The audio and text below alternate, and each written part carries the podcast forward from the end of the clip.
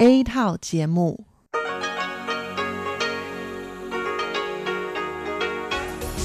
Đây là Đài Phát thanh Quốc tế Đài Loan RTI.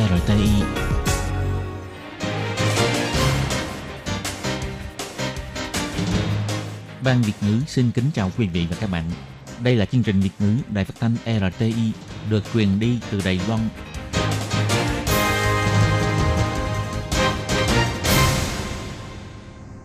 Các bạn thân mến, Hải Ly xin chào các bạn. Hôm nay thứ Tư, ngày 30 tháng 12 năm 2020, tức ngày 16 tháng 11 âm lịch năm Canh Tý. Hoan nghênh các bạn đến với chương trình phát thanh của Ban Việt ngữ, Đài Phát thanh Quốc tế Đài Loan RTI với các nội dung như sau. Mở đầu là bản tin thời sự Đài Loan, bài chuyên đề. Tiếp theo là các chuyên mục Tiếng Hoa cho mỗi ngày, cẩm nang sức khỏe và sau cùng là chuyên mục ống kính rộng. Các bạn thân mến, để mở đầu cho chương trình, trước hết, Hải Ly xin mời các bạn cùng theo dõi nội dung tóm lược các tin chính của bản tin thời sự hôm nay. Đài Loan xuất hiện ca nhiễm COVID-19 chủng biến thể mới của Anh Quốc. Từ ngày 1 tháng 1 năm 2021 cấm người nước ngoài nhập cảnh. Ủy ban kiều bào Đài Loan thông qua công nghệ kỹ thuật số tạo sự kết nối chặt chẽ giữa Đài Loan và kiều bào. Trong bài phát biểu nhân dịp cuối năm, Tổng thống Thái Anh Văn kêu gọi vẫn không thể lơi là trong cuộc chiến phòng dịch. Bản tin Tổng thống Thái Anh Văn được tạp chí Time bình chọn, lọt vào bảng xếp hạng bầu chọn qua mạng 10 tin vui quốc tế. Hoạt động đón giao thừa Tết Dương lịch của thành phố Đài Bắc vẫn được tổ chức như dự kiến, khống chế tối đa 80.000 người tham dự. Đoàn tàu du lịch Miếng Dư Hào khởi hành, phòng chờ VIP ở ga Hoa Liên ra mắt, du lịch đường sắt Đài Loan bước sang kỷ nguyên mới. Các bạn thân mến, và bây giờ Hải Ly xin mời các bạn đến với nội dung chi tiết của bản tin Thời sự Đài Loan hôm nay. Virus COVID-19 biến thể đã có mặt ở Đài Loan. Trên chuyến bay từ Anh Quốc nhập cảnh vào Đài Loan ngày 27 tháng 12, có tổng cộng 127 người, trong đó có một hành khách sau khi máy bay hạ cánh bị sốt cao được chuyển đến bệnh viện lấy mẫu xét nghiệm. Đến ngày 28 tháng 12 có kết quả dương tính với chỉ số CT khá thấp, tức lượng virus khá nhiều. Ca bệnh này hiện chỉ có triệu chứng nhẹ, đang được cách ly và điều trị tại bệnh viện. Tại cuộc họp báo công bố tình hình dịch bệnh vào chiều ngày 30 tháng 12, Chỉ huy trưởng Trung tâm Chỉ đạo và Phòng chống dịch bệnh ông Trần Thời Trung tuyên bố, sau khi đối chiếu gen, xác nhận ca bệnh này bị nhiễm chủng virus biến thể và cũng là ca đầu tiên tại Đài Loan nhiễm chủng virus biến thể của Anh. Hôm nay, Trung tâm Chỉ đạo và Phòng chống dịch bệnh cũng tuyên bố, do xuất hiện ca nhiễm virus biến thể đầu tiên nên sẽ thắt chặt quản lý biên giới từ ngày 1 tháng 1 năm 2021, tạm thời cấm người nước ngoài không có thẻ cư trú nhập cảnh Đài Loan, bắt đầu từ ngày 15 tháng 1 sang năm. Trước khi lên máy bay phải có giấy tờ chứng minh xác nhận của nơi cách ly kiểm dịch, chủ yếu gồm cơ sở cách ly kiểm dịch tập trung và khách sạn kiểm dịch. Kiểm dịch tại nhà phải đảm bảo ở biệt lập một người trong một căn hộ. Ngoài ra, hôm nay, Trung tâm Chỉ đạo và Phòng chống dịch bệnh cũng công bố, Đài Loan tăng thêm 2 ca nhiễm COVID-19 từ số thứ tự 797 đến 798, là 2 trường hợp 2 lao động nhập cảnh từ Philippines vào Đài Loan trong 2 ngày 15 và 16 tháng 12 và đều có báo cáo xét nghiệm PCR trong vòng 3 ngày trước khi lên máy bay. Sau khi nhập cảnh đến ở tại cơ sở kiểm dịch tập trung, đến nay không hề có triệu chứng. 2 trường hợp này vào ngày 28 và 29 tháng 12 lần lượt đi xét nghiệm sau khi hết thời hạn kiểm dịch. Đến hôm nay xác nhận bị nhiễm bệnh. Do ảnh hưởng của dịch COVID-19, Ủy ban Kiều bào Đài Loan là cơ quan chuyên qua lại cung cấp các hạng mục phục vụ cho kiều bào tại các nước. Trong năm 2020 đã tạo ra một diện mạo mới. Theo Chủ tịch Ủy ban Kiều bào Đài Loan, ông Đồng Chấn Nguyên trả lời phỏng vấn của đài RTI vào ngày 30 tháng 12 cho biết, năm vừa qua là một năm với những chuyển biến quan trọng. Thì để công tác phục vụ không bị gián đoạn, Ủy ban Kiều bào đã vận dụng ưu thế về công nghệ của Đài Loan, thiết lập ra các nền tảng kỹ thuật số đa dạng, cung cấp cho kiều bào và thương nhân Đài Loan tại nước ngoài các hạng mục phục vụ trong các lĩnh vực gồm điều trị y tế, tài chính và cứu trợ cứu nạn, làm sâu sắc hóa sự liên kết giữa Đài Loan với kiều bào. Hướng tới năm mới, trong lúc các quốc gia lần lượt yêu cầu Học viện Khổng Tử của Trung Quốc phải rút lui, thì Ủy ban Kiều Bào càng chú trọng hơn đến việc quảng bá giảng dạy tiếng Hoa trên toàn cầu. Hy vọng có thể kết hợp lực lượng giáo viên giảng dạy tiếng Hoa tại trong nước và ở nước ngoài của Đài Loan để phát triển tốt hơn công tác học tập giảng dạy tiếng Hoa tại nước ngoài. Theo ông Đồng Chấn Nguyên cho biết, trong vòng một năm qua, Ủy ban Kiều Bào Đài Loan đã rất tích cực phát huy vai trò chức năng điểm tựa đòn bẩy và nền tảng tích hợp thông qua 5 sách lược của công tác Kiều Bào gồm số hóa, nền tảng hóa, tích hợp tài nguyên, tạo lợi ích chung cho sự hợp tác giữa chính phủ và người dân, cải cách đổi mới dựa trên nhu cầu của kiều bào theo định hướng phục vụ và làm kích hoạt tài nguyên để xây dựng các chính sách kiều bào phù hợp với thời đại và phù hợp với nhu cầu của kiều bào. Hỗ trợ thúc đẩy quốc gia và kiều bào cùng phát triển, ông Đồng Chấn Nguyên chỉ ra, nền tảng kỹ thuật số phục vụ kiều bào toàn cầu được khởi động từ tháng 6 năm nay đã chính thức đưa khái niệm tổng đài kỹ thuật số vào công tác phục vụ kiều bào. Ông Đồng Chấn Nguyên nói, So, 6月16号 第一天到侨会上班, 我们就成立了全球侨胞服务的数位平台. Do vậy, ngày 16 tháng 1 năm nay là ngày đầu tiên tôi đến làm việc tại Ủy ban Kiều Bào, lập tức đã cho thành lập nền tảng kỹ thuật số phục vụ kiều bào toàn cầu. Nền tảng này được thành lập từ 37 tài khoản của ứng dụng Line. Tổng trụ sở của chúng tôi có một tài khoản có tên là Taiwan One, còn lại là 36 tài khoản của 36 điểm phục vụ ở các nơi. Bằng cách này, mọi người có thể dễ dàng tìm thấy chúng tôi, vừa miễn phí mà kết nối cũng rất tiện lợi. Theo Ủy ban Kiều Bào cho biết, từ khi khởi động cho đến nay, đã có rất nhiều kiều bào xin tư vấn tìm hiểu thông tin về phòng dịch, về quyền lợi của kiều bào hoặc về thẻ kiều bào, cho thấy nền tảng này đã đáp ứng được nhu cầu của kiều bào rất tốt.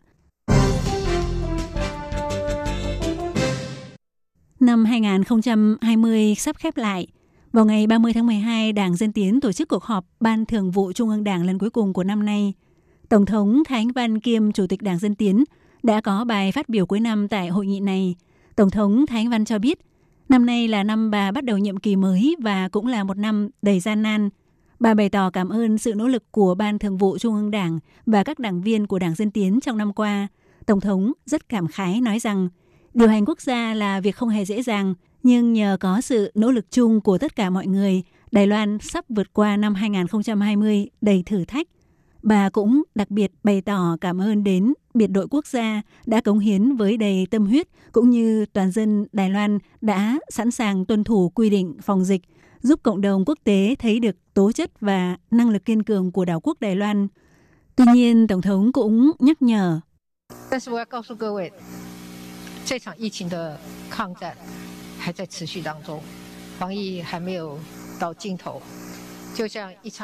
nhưng tôi phải nói với tất cả mọi người rằng cuộc chiến chống lại dịch bệnh này vẫn còn đang tiếp diễn, công tác phòng dịch vẫn còn cả một chặng đường dài trước mắt, cũng giống như một trận đấu bóng chày. Cho dù 8 hiệp đầu đều dẫn trước nhưng đến hiệp thứ 9 chúng ta vẫn không thể lơi là.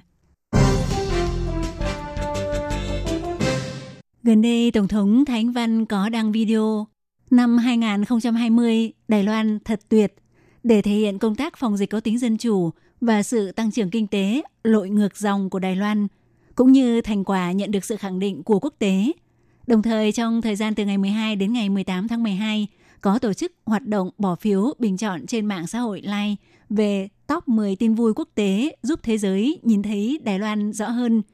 Trong kết quả của mục bỏ phiếu bình chọn này, các tin tức bao gồm Tổng thống Thái Anh Văn được đăng trên trang bìa của tạp chí Time và Quốc hội Mỹ thông qua dự luật Đài Bắc để ủng hộ Đài Loan đã lần lượt soán ngôi trong hai mục xếp hạng gồm sự khẳng định của quốc tế về phòng dịch dân chủ và bước tiến ngoại giao đưa hình ảnh Đài Loan ra thế giới. Vào ngày 29 tháng 12, Tổng thống Thái Anh Văn đã đích thân quay một đoạn video clip để cảm ơn mọi người đã ủng hộ và tương tác trong hơn một năm qua. Trong đoạn video clip, Tổng thống cũng cho biết, công tác phòng dịch của Đài Loan trong năm 2020 giành được sự khẳng định của quốc tế là nhờ có tất cả mọi người cùng đoàn kết, phối hợp chấp hành chính sách của chính phủ. Bà kêu gọi mọi người trong năm tới, hãy tiếp tục phối hợp với chính phủ cùng phòng chống dịch bệnh. Tổng thống Thái Anh Văn nói,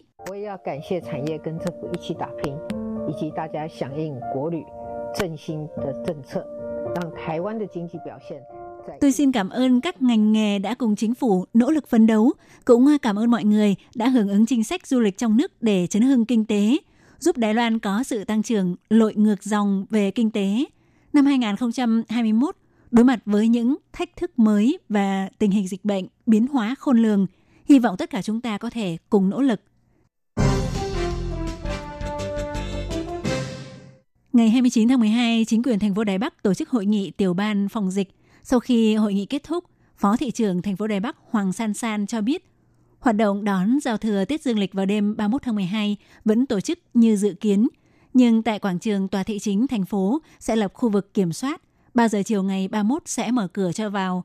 Người tham dự hoạt động phải đo nhiệt độ, khử trùng hai tay bằng cồn và thông qua việc quét mã của các ứng dụng như Taipei Pass, MyCode hay đăng ký trực tiếp bằng giấy tờ tùy thân mới được vào hội trường. Tại khu vực kiểm soát phải đeo khẩu trang trong suốt quá trình tham gia hoạt động. Ngoài uống nước thì không được ăn hoặc uống các loại đồ uống khác. Nếu vi phạm, sau khi khuyên nhủ nhiều lần mà vẫn không tuân thủ thì sẽ bị xử phạt. Tổng số lượng người tối đa tại khu vực kiểm soát tạm thời quy định nhiều nhất là 80.000 người. Bà Hoàng San San nói,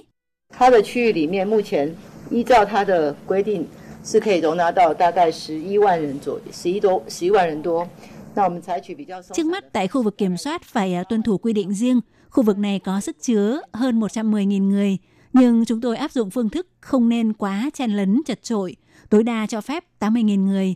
Nhưng chúng tôi cũng sẽ tùy theo tình hình thực tế để điều chỉnh cho phù hợp. Nếu có những người chen lấn lên phía trên thì có khả năng chúng tôi sẽ điều chỉnh trong khoảng 60 đến 80.000 người, cũng có nghĩa là tùy thuộc tình hình cụ thể. Người dân đến tham dự hoạt động có thể rời khỏi khu vực kiểm soát để đi ra ngoài ăn uống. Khi đi ra phải nhớ đóng dấu vào tay để sau đó có thể quay trở lại. Nhưng sẽ không vì có người đi ra ngoài mà cho thêm người khác vào. Ngoài khu vực kiểm soát, đơn vị tổ chức sẽ cho đặt các màn hình cỡ lớn tại khu vực công viên kỷ niệm Quốc phụ Tôn Trung Sơn và phía đằng sau tòa thị chính để phục vụ người dân. Đồng thời cũng sẽ tăng cường tuần tra để khuyên nhủ người dân đảm bảo giãn cách và đeo khẩu trang. Ngoài ra thì để nghiêm cấm và kiểm soát những đối tượng thuộc diện đang phải cách ly kiểm dịch hoặc tự theo dõi sức khỏe không được tham gia, Trung ương cũng đã đồng ý cho phép có thể kiểm tra qua hệ thống của Cục Cảnh sát thành phố Đài Bắc. Trung ương cũng cho thiết lập cái gọi là mạng lưới thông tin theo dõi kết hợp đa cơ quan để đảm bảo 3 đối tượng bị cấm không vào được khu vực hoạt động. Hai bên sẽ liên hệ với nhau. Nếu phát hiện có người vi phạm quy định thì sẽ xử lý ngay lập tức. Lễ khởi hành đoàn tàu phục vụ du lịch Miếng Dư Hào Future được rất nhiều người mong đợi đã diễn ra tại ga xe lửa Nán Cảng vào ngày 29 tháng 12. Sau một hồi còi dài thì đoàn tàu đã chậm chậm rời khỏi ga. Bộ trưởng Bộ Giao thông Lâm Gia Long rất vui được cùng mọi người lên tàu tham gia hành trình trải nghiệm đoàn tàu chuyên phục vụ du lịch đầu tiên của Đài Loan với thiết kế mới rất đẹp mắt đã đoạt giải thiết kế quốc tế Good Design Award 2020. Ông Lâm Gia Long cho biết Đài Loan là quốc gia gắn liền với đường sắt. Để đón chào năm du lịch đường sắt 2020, Công ty Đường sắt Đài Loan cũng dự định trước năm 2024 sẽ lần lượt cho ra mắt 5 kiểu đoàn tàu phục vụ du lịch. Tạo ra đội tàu du lịch đặc sắc của đường sắt Đài Loan thì ngoài Miếng Dư Hào, tiếp theo sẽ cho ra mắt các đoàn tàu phục vụ du lịch gồm có Chỉa Yêu Hảo màu xanh dương, San Lán Hảo, Hải Phân Hảo và đoàn tàu đẳng cấp kim cương có ghế nằm. Đoàn tàu phục vụ du lịch Miếng Dư Hào ký hợp đồng với công ty du lịch Lion Travel. Đoàn khách đầu tiên ra mắt với tour du lịch đặc sắc ngắm bình minh đón năm mới tại khu vực Thái Mã Lỵ, Đài Đông, dự kiến vào ngày 31 tháng 12 sẽ lần lượt xuất phát từ hai ga Nán Cảng Đài Bắc và Xin Wu Rì Đài Trung. Tới ngày hôm qua, vé đã bán hết sạch. Trong lễ khởi hành vào ngày 29 tháng 12, đoàn tàu Miếng Dư Hào lần đầu đã mời đoàn phóng viên tham quan không gian rộng rãi phía bên trong toa tàu. Với ghế ngồi rất êm ái dễ chịu và khung cửa sổ ngắm cảnh rất lớn. Ngoài ra còn có phòng khách và quầy bar cung cấp cho du khách dịch vụ 5 sao. Ngoài ra, phòng chờ VIP đầu tiên tại ga xe lửa Hoa Liên của Công ty Đường sắt Đài Loan cũng được ra mắt vào ngày 29 tháng 12. Theo Cục trưởng Cục Đường sắt Đài Loan, Trương Chính Nguyên nhấn mạnh, trong tương lai, một số ga xe lửa gồm có ga Nán Cảng, ga Xin Wu Rì và ga Xin Rủa Ính cũng sẽ lần lượt cho ra mắt phòng chờ VIP, đồng thời sẽ cho đặt trung tâm du lịch đường sắt khu vực tại các ga lớn này, kết hợp với 60 đoàn tàu du lịch chạy các tuyến đường nhánh để chào đón kỷ nguyên mới của du lịch đường sắt Đài Loan.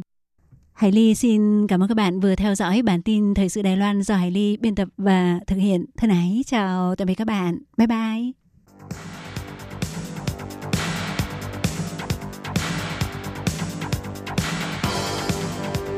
Đây là đài phát thanh quốc tế Đài Loan RTI, truyền thanh từ Đài Loan. Mời các bạn theo dõi bài chuyên đề hôm nay.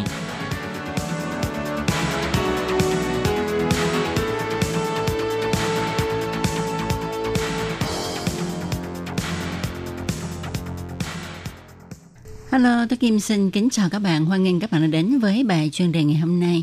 Các bạn thân mến, trong bài chuyên đề hôm nay, tôi Kim xin nói về sự phát triển đa dạng của đồ ngọc. Đó là do sự đả kích bởi các nền văn hóa khác nhau, cho nên mới có được diện mạo ngày hôm nay. Và sau đây tôi Kim xin mời các bạn cùng đón nghe nội dung chi tiết nhé.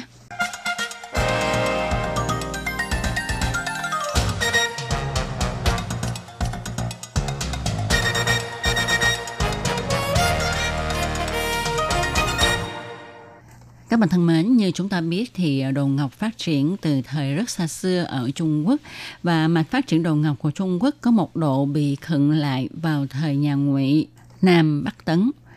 Từ thời nhà Tùy Đường, người Hán bắt đầu tiếp xúc với các dân tộc khác nhau thông qua sự đả kích văn hóa dung hợp năm thời đại Tùy Đường cho đến nhà Tống, Liêu, Kim, Nguyên với thời gian gần 800 năm.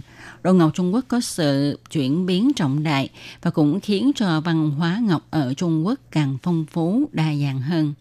Trong giai đoạn này, đồ ngọc có các hình của các loài hoa trong thiên nhiên, hình chim chóc, con người vân vân cũng là những cái đề tài để cho những nhà điêu khắc người ta khắc ra những cái tác phẩm ngọc.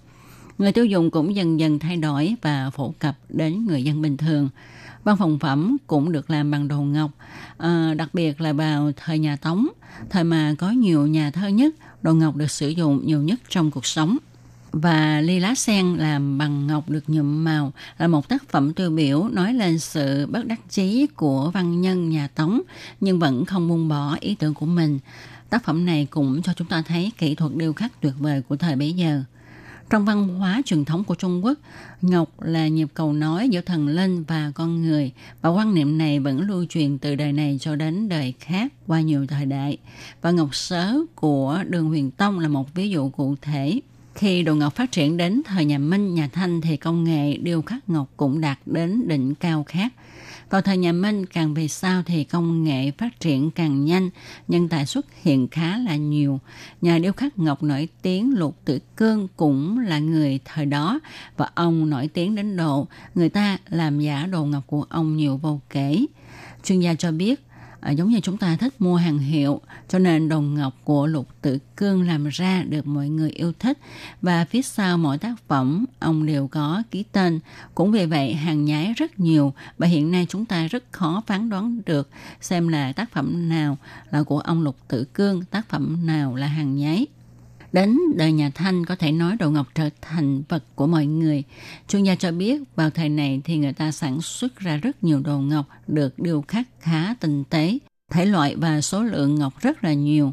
Chúng ta có thể dùng một câu hình dung, đó là thị trường cần gì thì người ta sẽ làm ra cái đó. Và đồ ngọc được sử dụng ở mọi tầng lớp trong xã hội, không còn là của riêng tầng lớp quý tộc nữa. Vua Càn Long là một người rất mê đồ ngọc, bị bảo tàng Cố cung Đài Bắc cất giữ các tác phẩm bằng ngọc đa số là của vua Càn Long. Cũng vì vậy mà đồ ngọc trong cung đình thời nhà Thanh rất đẹp, loại hình lại rất nhiều, vượt qua tất cả các thời đại của Trung Quốc. Bản thân vua Càn Long rất thích ngọc cổ, cũng vì vậy mà ông khởi xướng mô phỏng các tác chế cổ ngọc. Trong Cố cung thì chúng ta có thể thấy được một cái kệ để kiến làm bằng bạch ngọc rất là đẹp và điêu khắc khá là tinh tế. Đó là tác phẩm mô phỏng những cái vật cổ của vua Càn Long. Vua Càn Long có cái nhìn riêng của mình về vẻ đẹp của đồ ngọc, và ông hay đánh giá công nghệ chế tác đồ ngọc. Ông từng cho rằng đồ ngọc của Tô Châu, Dương Châu chỉ muốn khoe kỹ thuật điêu khắc để tranh giành thị trường và giành sự yêu thích của mọi người, cho nên khi chế tạo ngọc không nghĩ đến công năng của vật dụng.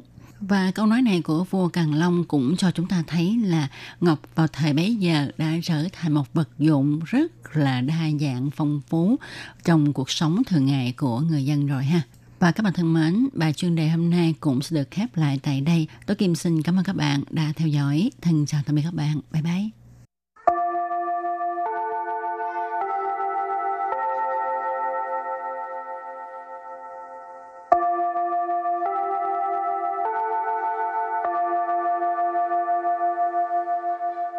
Xin mời quý vị và các bạn đến với chuyên mục Tiếng Hoa cho mỗi ngày do Lệ Phương và Thúy Anh cùng thực hiện.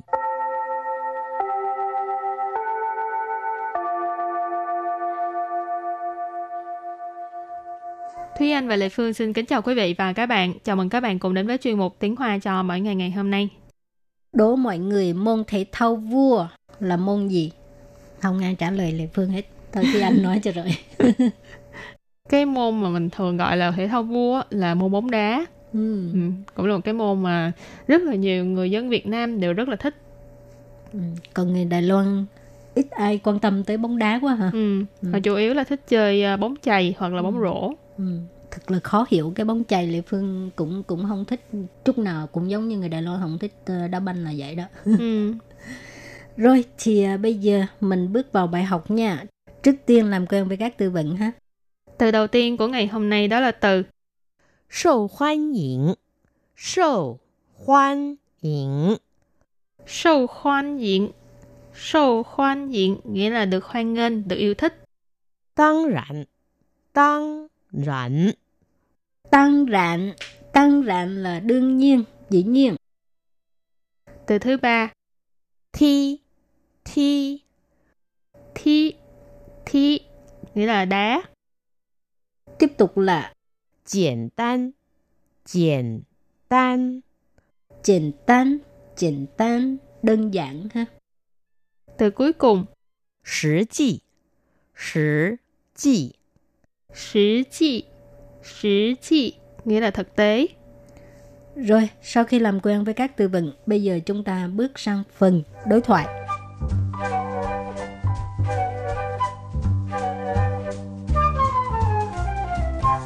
Và đối thoại của hôm nay như sau.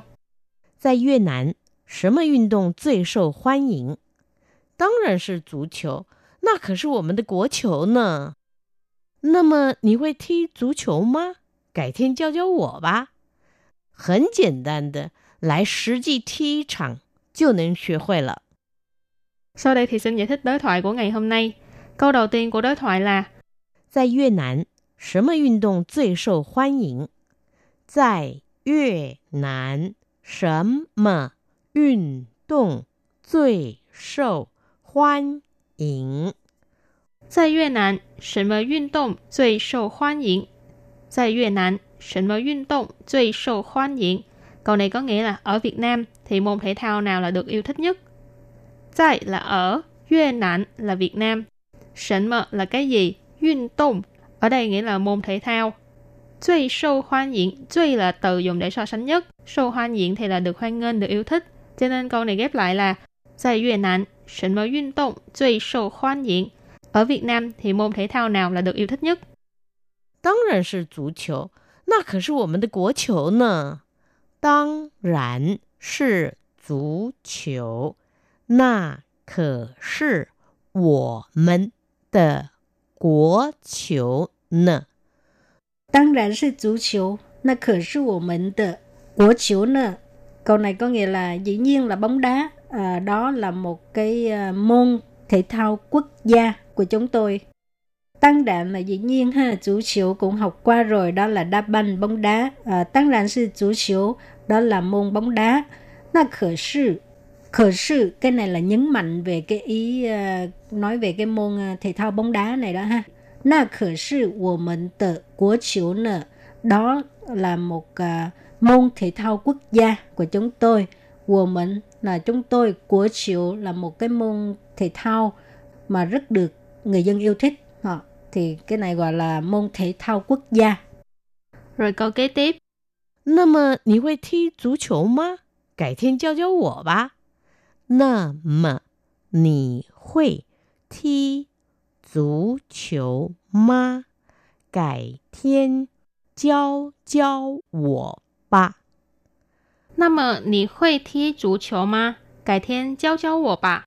Câu này có nghĩa là vậy thì bạn có biết đá banh hay không? Bữa nào dạy cho tôi nhé. Nam à, vậy thì nì ở đây mình gọi là bạn ha. Huy ở đây không phải là sẽ mà là biết. Thi là đá, chủ chỗ là môn bóng đá, cho nên Huy thi chủ chỗ mà tức là có biết đá banh không. Cải thiên là hôm nào đó, hôm khác. Cháu cháu wo, cháu là dạy. Cháu ở đây cái động từ nó lặp lại, mang hàm ý đó là thử làm một cái việc nào đó. Cho nên cháu cháu wo tức là hãy dạy cho mình nhé, thử dạy cho mình nhé. Rồi câu cuối cùng. Hẳn giản đơn de, lại thực tế thi chẳng, jiu nén xue hui le. Hẳn giản đơn de, lại thực tế thi y chẳng, jiu nén xue hui le. Hẳn giản đơn de, lại thực tế thi chẳng, jiu nén xue hui le. Câu này có nghĩa là đơn giản lắm, tới đá một trận là biết rồi à. Hẳn giản đơn de tức là rất là đơn giản lắm. Lại sử chi thi sẵn, tức là tới đá một trận ha. Sử chi tức là tới ngay tại chỗ đó để mà trải nghiệm đó ha. Thi sẵn tức là đá một trận. Chiêu nền xuế huê lợ là có thể học được rồi. Xuế huê tức là học được về cái gì? Tức là cái đá banh đó. Rồi thì hôm nay mình học được những từ chẳng hạn như cái... từ của triệu là các bạn chưa bao giờ nghe qua đâu. Lệ Phương nghĩ là vậy. Mình có thể gọi là môn thể thao quốc gia, hoặc cũng có thể gọi là môn thể thao quốc dân. Nói chung là cái ý của nó là cái môn mà được rất là nhiều người yêu thích, hoặc là mọi người đều biết chơi cái môn bóng đó. Chẳng hạn như ở Việt Nam mình á, thì cái môn bóng đá là được chọn là cái môn bóng đá quốc dân mà ha. Thì ở đây của triệu thì mình nói là cái môn bóng đá quốc gia. Còn như bóng chày ở Đài Loan thì của triệu tức là chỉ về cái môn bóng chày. Tại vì người Đài Loan rất là yêu thích môn này và người ta cũng chọn bóng chày là môn của triệu. Rồi thì trước khi chấm dứt bài học hôm nay, xin mời các bạn ôn tập lại nhé.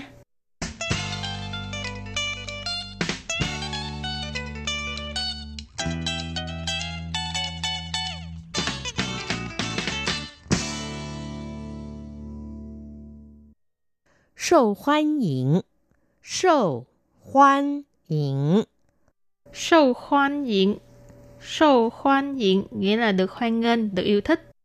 Đương nhiên, đương nhiên, đương nhiên là đương nhiên, dĩ nhiên. Thi, thi, thi, thi nghĩa là đá. Giản đơn, giản đơn. Giản đơn, đơn giản ha. Thực tế, thực tế, thực tế, thực tế nghĩa là thực tế. Tại Việt Nam, cái vận động最受欢迎? Tại Việt Nam, cái vận động 最受欢迎? Tại Việt Nam, câu này có nghĩa là ở Việt Nam thì môn thể thao nào là được yêu thích nhất? Đương nhiên là bóng rổ, đó là quốc cầu nè. Đương nhiên là bóng rổ, đó là quốc cầu nè. Đương nhiên là bóng rổ, đó là quốc cầu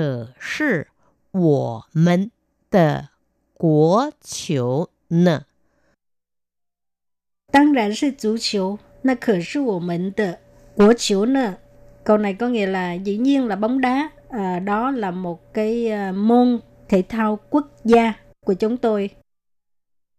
Nà nì huì thi zú qiu ma? Cải thiên giao giao wo ba. Nà nì huì thi zú qiu ma? Cải thiên giao giao wo ba.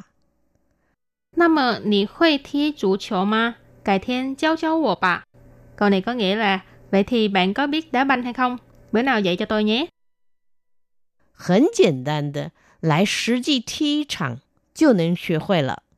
Hẳn giản đơn de, lại thực tế thi y chẳng, jiu nén xue hui le. Hẳn giản đơn de, lại thực tế thi trận cho nên sẽ huay la. Câu này có nghĩa là đơn giản lắm, tới đá một trận là biết rồi à. Và bài học hôm nay đến đây xin tạm chấm dứt. Cảm ơn các bạn đã đón nghe. Bye bye. Bye bye.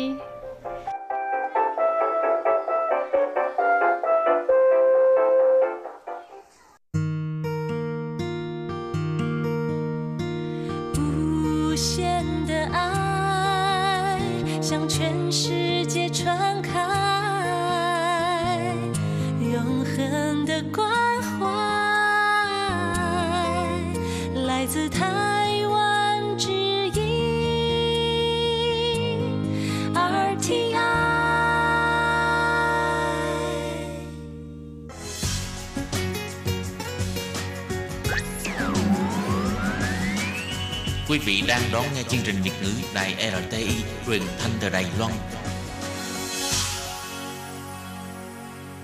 Mời các bạn theo dõi tiết mục Cẩm nang sức khỏe do Tú Kim thực hiện. Tiết mục Cẩm nang sức khỏe sẽ cung cấp những thông tin về sức khỏe cho các bạn tham khảo, chăm sóc tốt sức khỏe mình. Hello, Tú Kim xin kính chào các bạn. Hoan nghênh các bạn đã đến với chuyên mục Cẩm nang sức khỏe ngày hôm nay. Các bạn thân mến, hôm nay Tú Kim xin mời các bạn đón nghe chương trình đặc biệt của chuyên mục Cẩm nang sức khỏe. Hôm nay là ngày 30 tháng 12 năm 2020, cũng là hơn 15 năm chuyên mục Cẩm nang sức khỏe bầu bạn với các bạn thính giả Đài RTI. Và cũng là buổi phát cuối cùng của chương mục Cẩm nang sức khỏe. Và sang đầu năm mới thì chương mục Cẩm nang sức khỏe sẽ được thay thế bằng chuyên mục 1001 câu chuyện của nàng do Tố Kim và Tường Vi cùng thực hiện. Tuy chương mục Cẩm nang sức khỏe do Tố Kim thực hiện sẽ chấm dứt tại đây, nhưng các bạn nào muốn biết về sức khỏe hay là có những thắc mắc gì về sức khỏe thì các bạn vẫn có thể gửi thơ đến cho Tố Kim để Tố Kim có thể tìm hiểu và chia sẻ với các bạn trong chương mục 1001 câu chuyện của nàng. Do đó các fan hâm mộ chương mục Cẩm nang sức khỏe thì cũng đừng buồn ha, chúng ta sẽ gặp nhau ở chương mục khác. Cũng vậy thôi bạn ạ, tuy rằng nó không có chuyên nói về sức khỏe như là chuyên mục này. Và nhìn lại hơn 15 năm qua, Tố Kim bầu bạn với các bạn qua chuyên mục Cẩm nang sức khỏe. Thật sự mà nói, Tố Kim có rất là nhiều cảm xúc. Các bạn biết không, vào năm 2005 khi mới bắt đầu thực hiện chuyên mục này ha, thì Tố Kim thực hiện chuyên mục với tinh thần, với một cái thái độ là làm sao để mà đưa những cái thông tin về sức khỏe đến cho người nghe. Như chúng ta biết, vào những năm 2005, 2006 đến gần 2010 thì lúc đó ha, trang mạng không có thịnh hành như bây giờ. Điện thoại thì đôi khi chúng ta dùng điện thoại cùi bắp. Cho nên những bạn gã qua đây nè, rồi những bạn lao động Việt Nam sang đây làm việc, muốn nghe được đài phát thanh bằng tiếng Việt là rất khó khăn. Rồi các bạn cũng không thể nào mà có mạng để mà lên xem tin tức hay là những cái thông tin, thông điệp gì bằng tiếng Việt cả. Mà các bạn phải nghe bằng tiếng Hoa hoặc là tiếng Đài. Các bạn biết đó, khi mà người Việt của chúng ta mới qua đây, đâu phải ai cũng biết tiếng Hoa hay tiếng Đài đâu. Cho nên việc trao đổi nè, muốn đi khám bệnh, vân vân đều gặp trở ngại. Do đó, đài của chúng tôi đóng một vai trò rất là quan trọng trong việc là giúp đỡ các bạn về mặt tinh thần hay là hỗ trợ các bạn để các bạn có thể tìm đến một cơ quan để nhận được sự trợ giúp. Thì Tố Kim nhớ rất là rõ, trong một Cẩm nang sức khỏe lúc đó ha, thì cũng có được rất là nhiều thính giả mến mộ. Tại vì khi các bạn qua đây ha, đôi khi gặp những vấn đề về sức khỏe mà không có biết nói, hoặc là đi khám bệnh thì chủ sẽ đưa đi nhưng mà cũng không biết rõ là bác sĩ nói cái gì, giờ bệnh của mình uống thuốc bao lâu mới hết, vân vân. Cho nên chỉ một Cẩm nang sức khỏe nhận được rất là nhiều thư cũng như là những cái cuộc điện thoại gọi đến ban Việt ngữ để mà hỏi vấn đề sức khỏe cũng như là các vấn đề khác. Thì để hồi tưởng lại ha, Tố Kim xin chia sẻ các bạn một cái phần lưu âm của một thính giả người Việt Minh. Chị này lúc đó làm việc ở Đài Loan, thì chị hỏi như thế này. Tố Kim ơi, em hỏi về vấn đề sức khỏe là như thế này này. Em có một người bạn á, là người ta bị không phải là ung thư mà bị cái như u nang buồng trứng ấy. Mà người ta cắt hết cả hai bên buồng trứng rồi, nhưng mà người ta cắt rồi nhưng mà vẫn đang kiểu như để lại cái cuống, vẫn hàng tháng người ta vẫn hàng có kinh hàng tháng đấy. Nhưng mà như thế thì liệu có thể đi cấy ghép để mà có bầu có em bé được không ạ? Wow, ngay trong một hôm nay thì không biết là chị đó có nhận ra được tiếng của mình không à? Chắc chị không thể nào ngờ là Tố Kim giữ cái file âm thanh này lâu như vậy phải không ạ? À? Chị Hoa ơi, chị có đang đón nghe chương mục của Tố Kim hay không? Thì cũng còn có rất là nhiều bạn gửi thơ đến ha. Thì lúc đó Tố Kim cũng có nhờ đồng nghiệp của mình, tức là Hải Ly, lúc đó mới vào đài thôi, đọc những cái câu hỏi của các bạn thính giả cho chương mục có 2 thứ tiếng. Đó, thì cũng xin mời các bạn nghe lại nha. Em năm nay 36 tuổi và từ hồi còn con gái tới nay, vòng kinh của em là cứ 3 tháng em bị 4 lần. Mặc dù em đã sinh 2 cháu rồi, nhưng vòng kinh của em vẫn giữ nguyên như thế. Và cứ hàng tháng, em rất là đau hai bên vú. Nhưng thật kỳ lạ, mấy ngày gần đây em bị đau hai bên vú và đau cả lên tận ngực, rồi đau hết cả lên bả vai. Đau lắm chị ạ. Em nghĩ hay là hàng ngày em bế ama nhiều lần nên bị đau. Nhưng em lại nghĩ, sao 4 tháng nay bế ama mà em không bị đau thế bao giờ? Em rất là lo lắng mà không biết hỏi ai. Hơn nữa, em rất ít có cơ hội được ra ngoài, nên có rất nhiều cái không biết, em chẳng biết hỏi ai. Và cũng thật may mắn cho em là em có quen một người bạn, và bạn đó đã cho em biết, và hôm nay em mới có cơ hội được tâm sự cùng chị. Mong chị bớt chút thời gian tìm hiểu và giải đáp giúp em. Chị ơi, nếu như em bị ung thư vú thì có biểu hiện thế nào? Và ở độ tuổi nào thì dễ mắc chứng bệnh này? Và hai là em nghe bạn em kể hiện nay có rất nhiều người bị ung thư tử cung. Em xin chị cho em xin một vài thông tin về triệu chứng của bệnh ung thư tử cung và cách đề phòng và điều trị. Và ba là em xin chị cho em một lời khuyên. Chị ơi, em sang đây không hiểu sao da mặt em thường xuyên bị khô và mụn trứng cá bọc. Em mong sớm nhận được những lời khuyên của chị vào một ngày gần đây. Đó là thơ của bạn Trần Thùy Duyên. Lúc đó bạn này đang làm việc ở Đài Bắc. Thì các bạn thấy đó ha, thật sự khi mà nhận được thơ của các bạn, Tố Kim cảm thấy rất là thương cho các bạn. Tại vì qua những lời viết trong thơ thì chúng ta thấy được là các bạn đó thật là cô đơn và không có ai để mà hỏi, không có ai để mà giải bài tâm sự, vân vân và vân vân. Tiếp sau đây, Tố Kim xin mời các bạn đón nghe một câu hỏi khác của bạn Nguyễn Thị Thu Hà, lúc đó đang ở Đài Trung. Gần 2 tháng nay em bị đại tiện ra máu và bầy nhầy. Sau khi đến bệnh viện nội soi, bác sĩ nói em bị viêm đường ruột. Điều trị 3 tuần đi soi lại, bác sĩ nói là đã khỏi rồi. Nhưng hàng ngày đại tiện chất bầy nhầy vẫn theo phân ra. Em lại đi điều trị bằng thuốc đông y, trung yào 2 tuần nay mà vẫn không bớt bệnh. Bên cạnh đó tiêu hóa rất kém, cứ chiều đến bụng lại đầy hơi khó chịu. Sau bữa cơm tối thì hơi mới đánh ra được. Em và chủ nhà lo sợ vô cùng. Riêng em rất là hoang mang vì mới mất một số tiền lớn với môi giới để sang lần 2. Nếu có mệnh hệ nào phải về nước thì quả là tội. Vậy xin đài giúp em xem em phải làm thế nào, nên ăn uống thế nào cho khỏi bệnh. Em ở Việt Nam sang đã gần 10 tháng rồi. Tôi cũng nghĩ hôm nay mà các bạn nghe được những cái thắc mắc này, những cái lá thơ gửi vào đây để mà hỏi những cái câu hỏi thật là chân chất. Và có lẽ đôi khi hiện nay ha, con người chúng ta thời nay mà nghe hỏi như vậy thì nói là tại sao mà lại khờ như vậy. Những cái chuyện này bây giờ giải quyết rất là dễ dàng ha. Làm gì mà phải viết thơ lên đài rồi hỏi, rồi đợi Tố Kim trả lời, mất thời gian rất là nhiều. Nhưng mà mọi thời đại nó mọi khác các bạn ha. Hoàn cảnh người Việt của mình sang Đài Loan vào thời điểm đó là như vậy đó. Cho nên hiện nay chúng ta phải cảm ơn. Hiện nay chúng ta có một cái môi trường làm việc, sinh sống và học tập khá là thuận lợi, khá là tốt. còn rất là nhiều lá thư mà Tố Kim giữ lại ha, lâu lâu lấy ra coi để mà ôn lại những cái kỷ niệm giao lưu với các bạn thính giả thân yêu của mình, và cũng cảm nhận được sự vô vọng cũng như là bất lực của họ khi sang Đài Loan làm việc mà không biết tiếng Trung, cũng như là môi trường sinh hoạt lúc đó hơi khó khăn.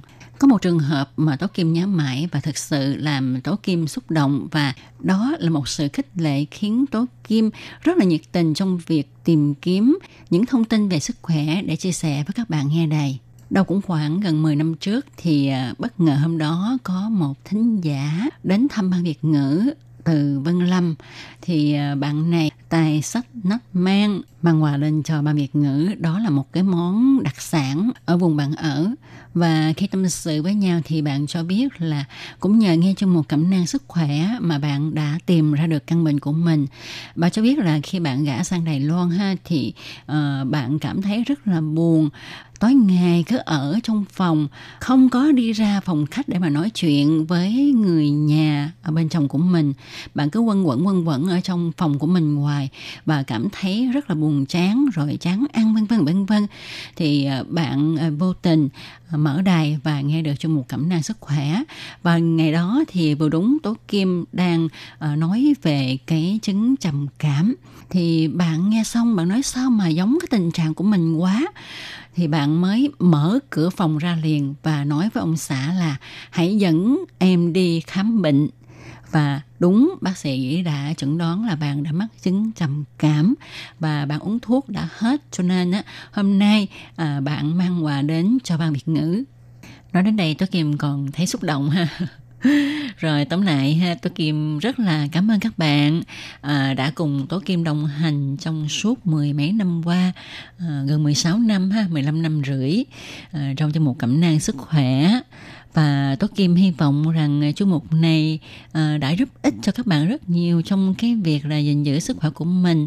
Và trong cái chương trình đặc biệt hôm nay ha, thì Tố Kim đặc biệt có những cái lời muốn chia sẻ với các bạn là trong cái xã hội hiện nay chúng ta làm việc rất là cực. Chúng ta phải làm như thế nào để mà giữ được cái sức khỏe của mình, nhất là làm sao cho mình khỏi bị stress, giữ cho cái tâm linh của mình luôn khỏe mạnh. Thì để chúng ta có thể tăng cái sức chịu đựng áp lực ha, thì ngoài việc là chúng ta phải nghĩ thoáng nè, chúng ta đừng có nghĩ theo cái hướng tiêu cực. Ngoài ra chúng ta còn phải dinh dưỡng đầy đủ nha các bạn. Và nhất là các bạn phải bổ sung cho cơ thể chất đạm ưu việt. Chất đạm ưu việt nó có trong trứng, sữa, cá, các loại đậu, vân vân. Ngoài ra chúng ta còn phải cung cấp đường cho não của mình ha, đó là đường glucose, cho nên các bạn cũng không nên kiêng ăn tinh bột nha, tại vì khi thiếu thì sẽ làm cho não bộ của chúng ta không hoạt động tốt. Ngoài ra chúng ta còn phải bổ sung những cái vi lượng, những cái khoáng chất cho cơ thể, cũng như là các vitamin để cho cơ thể có thể có khả năng chống lại áp lực mạnh hơn. Nó sẽ có tác dụng là giảm thấp cái sự suy sụp tinh thần cũng như là nghĩ quẩn của con người chúng ta. Ngoài ra thì chúng ta cũng nên vận động nha. Các bạn đừng xem thường vận động, đi bộ cũng được. Rồi các bạn có thể trong lúc đi bộ các bạn nhìn những cây xanh, thì lúc này sẽ khiến cho tâm hồn của chúng ta thoải mái hơn, giải tỏa được áp lực. Việc đi bộ, vận động nó sẽ giúp cho cơ thể chúng ta chống lại áp lực. Tuy nhiên các bạn nên nhớ là chúng ta không nên vận động quá đột, phải vừa sức mình, thích hợp với khả năng của mình thì mới đạt được hiệu quả. Nếu không thì nó sẽ gây hiệu quả ngược lại đó. Rồi còn nếu như bạn có vấn đề bạn không sao giải quyết được, thì lúc đó bạn nên suy nghĩ lại là có phải là chúng ta nên lùi một bước hay không. Tại vì đôi khi lùi một bước thì một chân trời mới, rộng hơn, tươi sáng hơn sẽ mở ra với bạn. Các bạn nên nhớ việc dưỡng sinh và bảo vệ sức khỏe của mình là việc mà chúng ta phải thực hiện trong sinh hoạt thường ngày nha. Chúng ta đừng đợi đến khi mà cơ thể của chúng ta có vấn đề rồi chúng ta mới bắt đầu thực hiện những cái cách dưỡng sinh vân vân, thì đôi khi không còn kịp nữa. Hoặc nếu mà còn kịp thì hiệu quả cũng rất là chậm đó các bạn. Điều đặc biệt mà Tố Kim cũng xin chia sẻ với các bạn đó là chúng ta phải điều chỉnh quan niệm của mình. Đừng đề cao vật chất quá độ, vật chất bao nhiêu mới đủ. Thước đo chỉ là quan niệm và lòng tham của con người. Do đó, chúng ta nên tập thói quen sống đơn giản, bước chân của mình chậm lại, nhịp sống điều hòa thoải mái. Đừng vì vật chất mà làm việc quá độ, cái gì cũng vậy, vừa đủ là được. Như vậy thì chúng ta sẽ thoải mái hơn. Và các bạn thân mến, chương mục Cẩm nang sức khỏe xin được khép lại tại đây. Tố Kim xin cảm ơn các bạn đã đón nghe và xin chúc phúc cho tất cả mọi người. Thân chào, bye bye.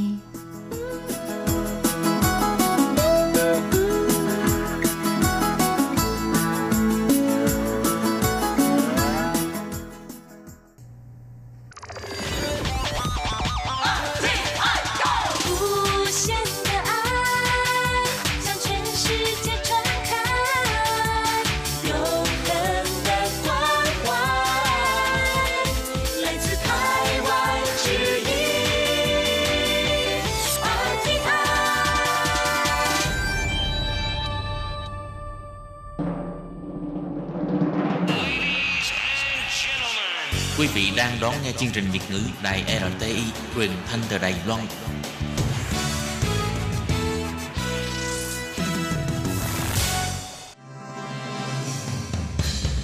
Hoan nghênh quý vị và các bạn đến với chuyên mục Ống Kính Rộng, giới thiệu những thông tin Đài Loan liên quan tới ngoại giao, giáo dục, nông nghiệp, khoa học công nghệ, xã hội, v.v. do Hải Ly thực hiện. Các bạn thân mến, Hải Ly xin chào các bạn. Hoan nghênh các bạn đến với chuyên mục Ống Kính Rộng vào thứ Tư hàng tuần.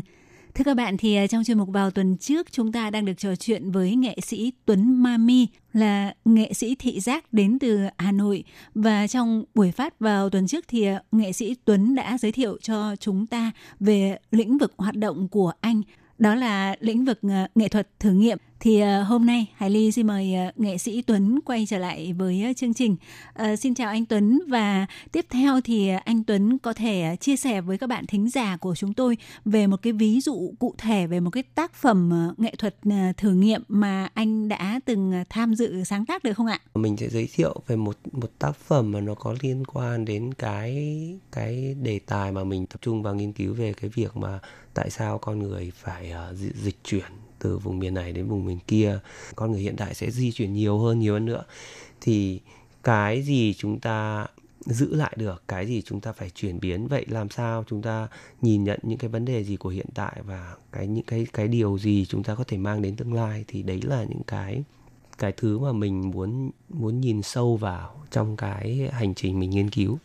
Thì mình bắt đầu cái dự án nghiên cứu này từ cái dự án đầu tiên là ở Hàn Quốc 6-7 năm trước. Thì mình được mời sang Trung tâm Văn hóa Châu Á ở Quang Chu. Thì họ mời sang làm một cái triển lãm cho cái bảo tàng đấy.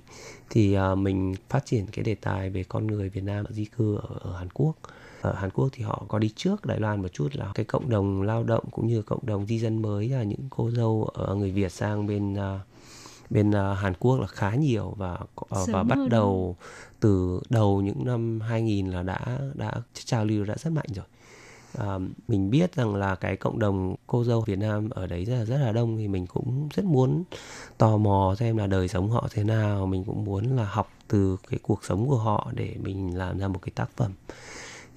Thì khi mà mình đi sâu vào cái cộng đồng đấy thì mình lại phát hiện ra rằng là vì cái chính sách của các chính phủ khác nhau nên nó sẽ tạo ra những cái cộng đồng khác nhau, và cái đặc thù của các cộng đồng đấy cũng khác nhau. Thì mình mới phát hiện ra rằng là đa phần những cô dâu sẽ mang mẹ của mình sang khi họ sang đây và họ có con, thì để người mẹ mình họ có thể có một mối quan hệ với gia đình, cũng như là người mẹ có thể giúp đỡ cháu mình, con của mình, rồi là người mẹ có thể có cơ hội để kiếm tiền để gửi về gia đình. Thực ra là cả cô dâu cũng như những người mẹ, những bà mẹ của cô dâu cũng rất là khó khăn. Khi mình nghe được rất nhiều cái câu chuyện, gặp được những bà mẹ đấy thì mình thấy rất là rung động, và mình bắt đầu dần chuyển ra cái góc nhìn sâu hơn vào các bà, thay vì nhìn về các con gái của họ và các cô dâu. Và lúc đấy mình không biết là mình sẽ làm gì, bởi vì cái cách làm việc của mình là học các cái cộng đồng đấy, học những cái con người mình tiếp cận. Và mình cũng không đến bởi vì mình biết mình sẽ làm gì, hay là không đến vì mình biết mình sẽ sử dụng phương tiện gì. Mình đầu tiên bao giờ mình khởi động một dự án là mình học, giống như một cái người nghiên cứu xã hội. Thì mình cũng đăng ký đi làm đồng để mình có cơ hội để gặp các bà, bởi vì là các bà ở bên đấy thì việc đầu tiên là họ không có khả năng học ngôn ngữ, vì họ lớn tuổi nên thành ra họ không có ngôn ngữ, họ không có khả năng để di chuyển hay là đi du lịch, và họ rất là cô đơn. Đa phần họ không sống với con gái vì con gái sẽ sống với gia đình chồng, và người Hàn Quốc thì khá là truyền thống, khá là gia trưởng. Nên chồng sẽ rất nghe bố mẹ, và vợ thì sẽ phải rất nghe chồng. Nên mẹ vợ cũng không thể được ở với cả gia đình chồng. Nên đa phần họ sẽ thuê một cái căn nhà rất nhỏ và sống rất là cô đơn. Và hàng ngày họ sẽ đi làm thêm để ngoài những cái lúc mà họ trợ giúp cho cháu thì họ sẽ đăng ký những cái trung tâm môi giới để đi làm theo ngày. Cho Hải Ly ngắt lời một chút là tức là Hải Ly cũng rất là ngạc nhiên khi mà nghe anh Tuấn chia sẻ, bởi vì là ở Đài Loan thì dù sao vẫn tức là truyền thống hơi giống với người Việt Nam. Ví dụ như là mẹ vợ sang bên này thì sẽ tiếp đón rất là tận tình, và đương nhiên là sẽ phải ở nhà cùng với lại con rể và con gái mình để chăm cháu, cũng như là người ta không còn một cái chỗ nào để nương tựa ở cái nơi mà rất là xa lạ. Và thứ hai nữa là Hải Ly thấy một cái khác với Hàn Quốc, đó là các ông bố bà mẹ của các bạn Việt Nam sang bên này không được phép đi làm. Nếu mà đi làm thì sẽ là vi phạm quy định pháp luật của Đài Loan. Hải Ly thấy hai cái điểm này rất là khác.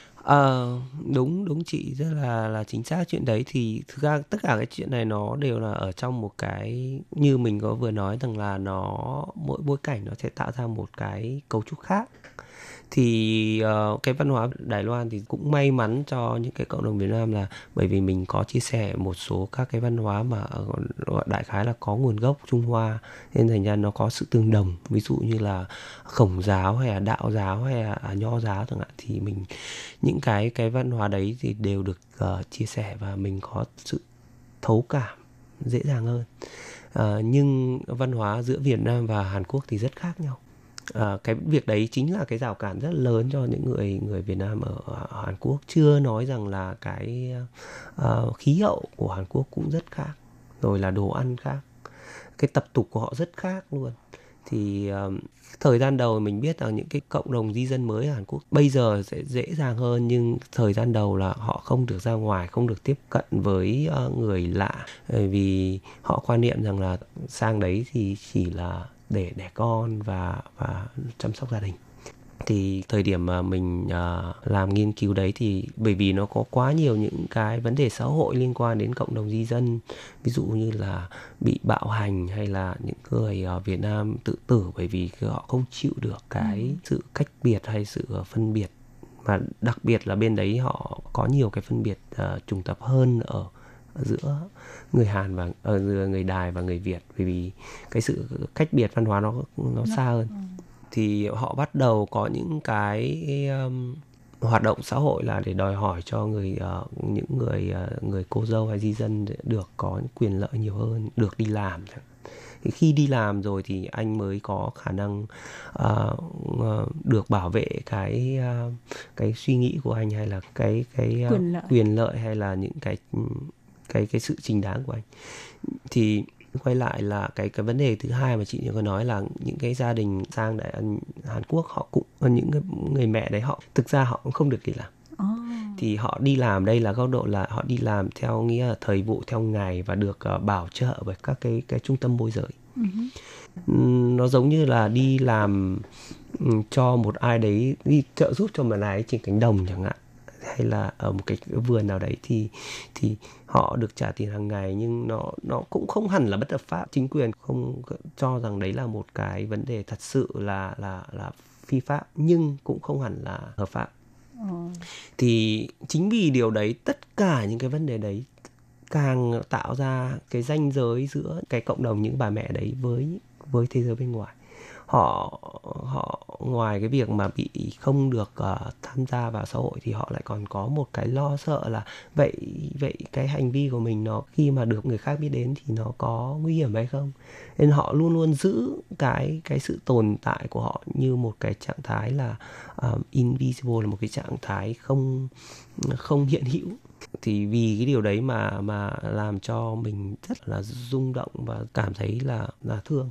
Thì cái việc ngay ở việc mà tiếp cận với họ gần như là không có thể, nhưng mình có một niềm tin, bởi vì đấy là cái duy nhất mà mình muốn làm, về là cái công việc đấy, cái tác phẩm mình nó phải có một cái ý nghĩa gì cho con người thật sự thì mình mới làm, mà không thì mình sẽ không làm để làm gì.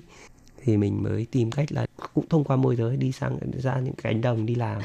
Cái việc mà làm cùng họ thì mình có thể nói chuyện với các bà, và họ là những người mà rất là tốt bụng, họ yêu thương, họ cũng rất là muốn bảo vệ mình. Thì lúc đấy mình phải di chuyển rất nhiều các cái vùng xa ấy, thì họ cũng cho phép mình đến ở nhà họ, rồi là mình nấu ăn cùng họ. Thì cái việc mà tạo ra một cái mối quan hệ mà gần gũi thì bắt đầu mình hiểu họ hơn, thì mình mới trao đổi với họ và mình làm một số các cái bộ phim về họ. Rồi là một cái bộ phim mà rất là đơn giản thôi, là mình đặt một cái camera ở trong phòng ngủ của họ, và họ khi nào mà họ muốn chia sẻ cái gì thì họ tự bật, họ tự quay họ, nhưng họ đều quay lưng lại và họ kể những câu chuyện của họ ở góc độ là giấu mặt.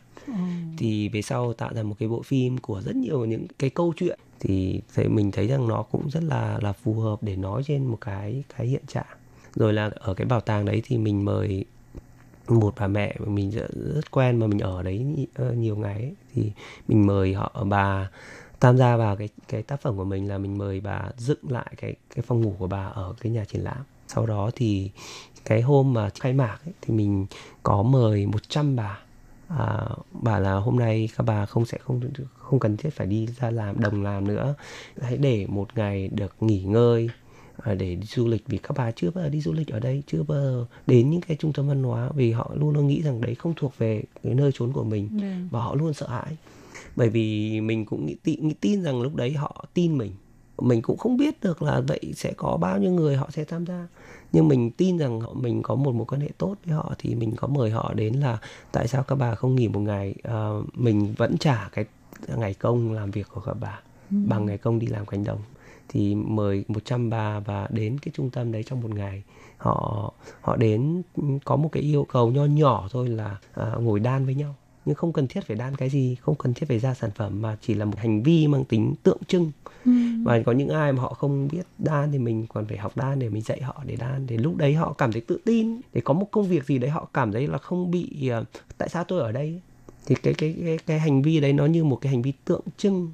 Thì họ đến đấy họ đan với nhau, nhưng trong quá trình đan thì họ rất nhiều những người mẹ có cùng hoàn cảnh họ đến để được nói chuyện.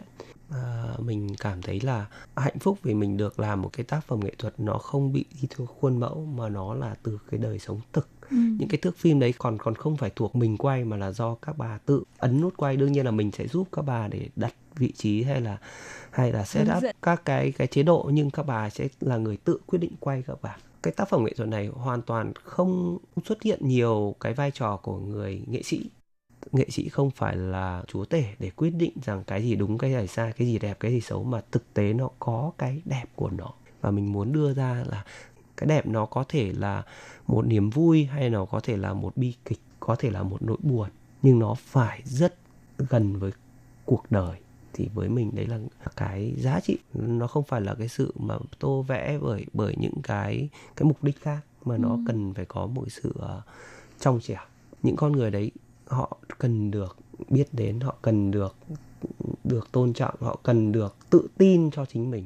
Vậy còn về phía ví dụ như là có những cái người xem mà là giới chuyên môn về nghệ thuật, hoặc là những người dân của Hàn Quốc đến tham dự không ạ? Thì hôm đấy cũng là một cái triển lãm rất là lớn, vì là khai mạc của cái trung tâm văn hóa đấy là ngay cả Phó Tổng thống Hàn Quốc cũng đến. Thì rất nhiều những chia sẻ, ví dụ như là họ rất là xúc động, bởi vì những cái câu chuyện mà được chia sẻ trong cái tác phẩm hoặc là cái cộng đồng đấy, họ gần như là họ không để ý đến. Và cái phương tiện biểu đạt nghệ thuật của mình về cơ bản nó cũng là một cái dạng thức rất là thử nghiệm, rất là mới. Không phải là bất cứ ai cũng họ cũng có thể hiểu được, nhưng bản chất nó rất thật nên rất nhiều người họ tôn trọng. Và tác phẩm đấy thực ra là nó cũng rất thành công, mình cũng được mời triển lãm ở các nước khác nhau và được sưu tập bởi bảo tàng. Thưa các bạn, không biết các bạn thì thế nào nhưng mà những cái lời chia sẻ của nghệ sĩ Tuấn đúng là đã chạm tới trái tim của Hải Ly, và đó là những cái đẹp mà nghệ thuật thử nghiệm, nghệ thuật đương đại đã đem đến cho chúng ta. Và mời các bạn tiếp tục theo dõi phần cuối cuộc trò chuyện của Hải Ly với nghệ sĩ Tuấn về mong muốn tìm tòi khám phá cộng đồng người di cư Việt Nam tại Đài Loan trong buổi phát vào tuần sau nhé. Hẹn gặp lại các bạn. Bye bye!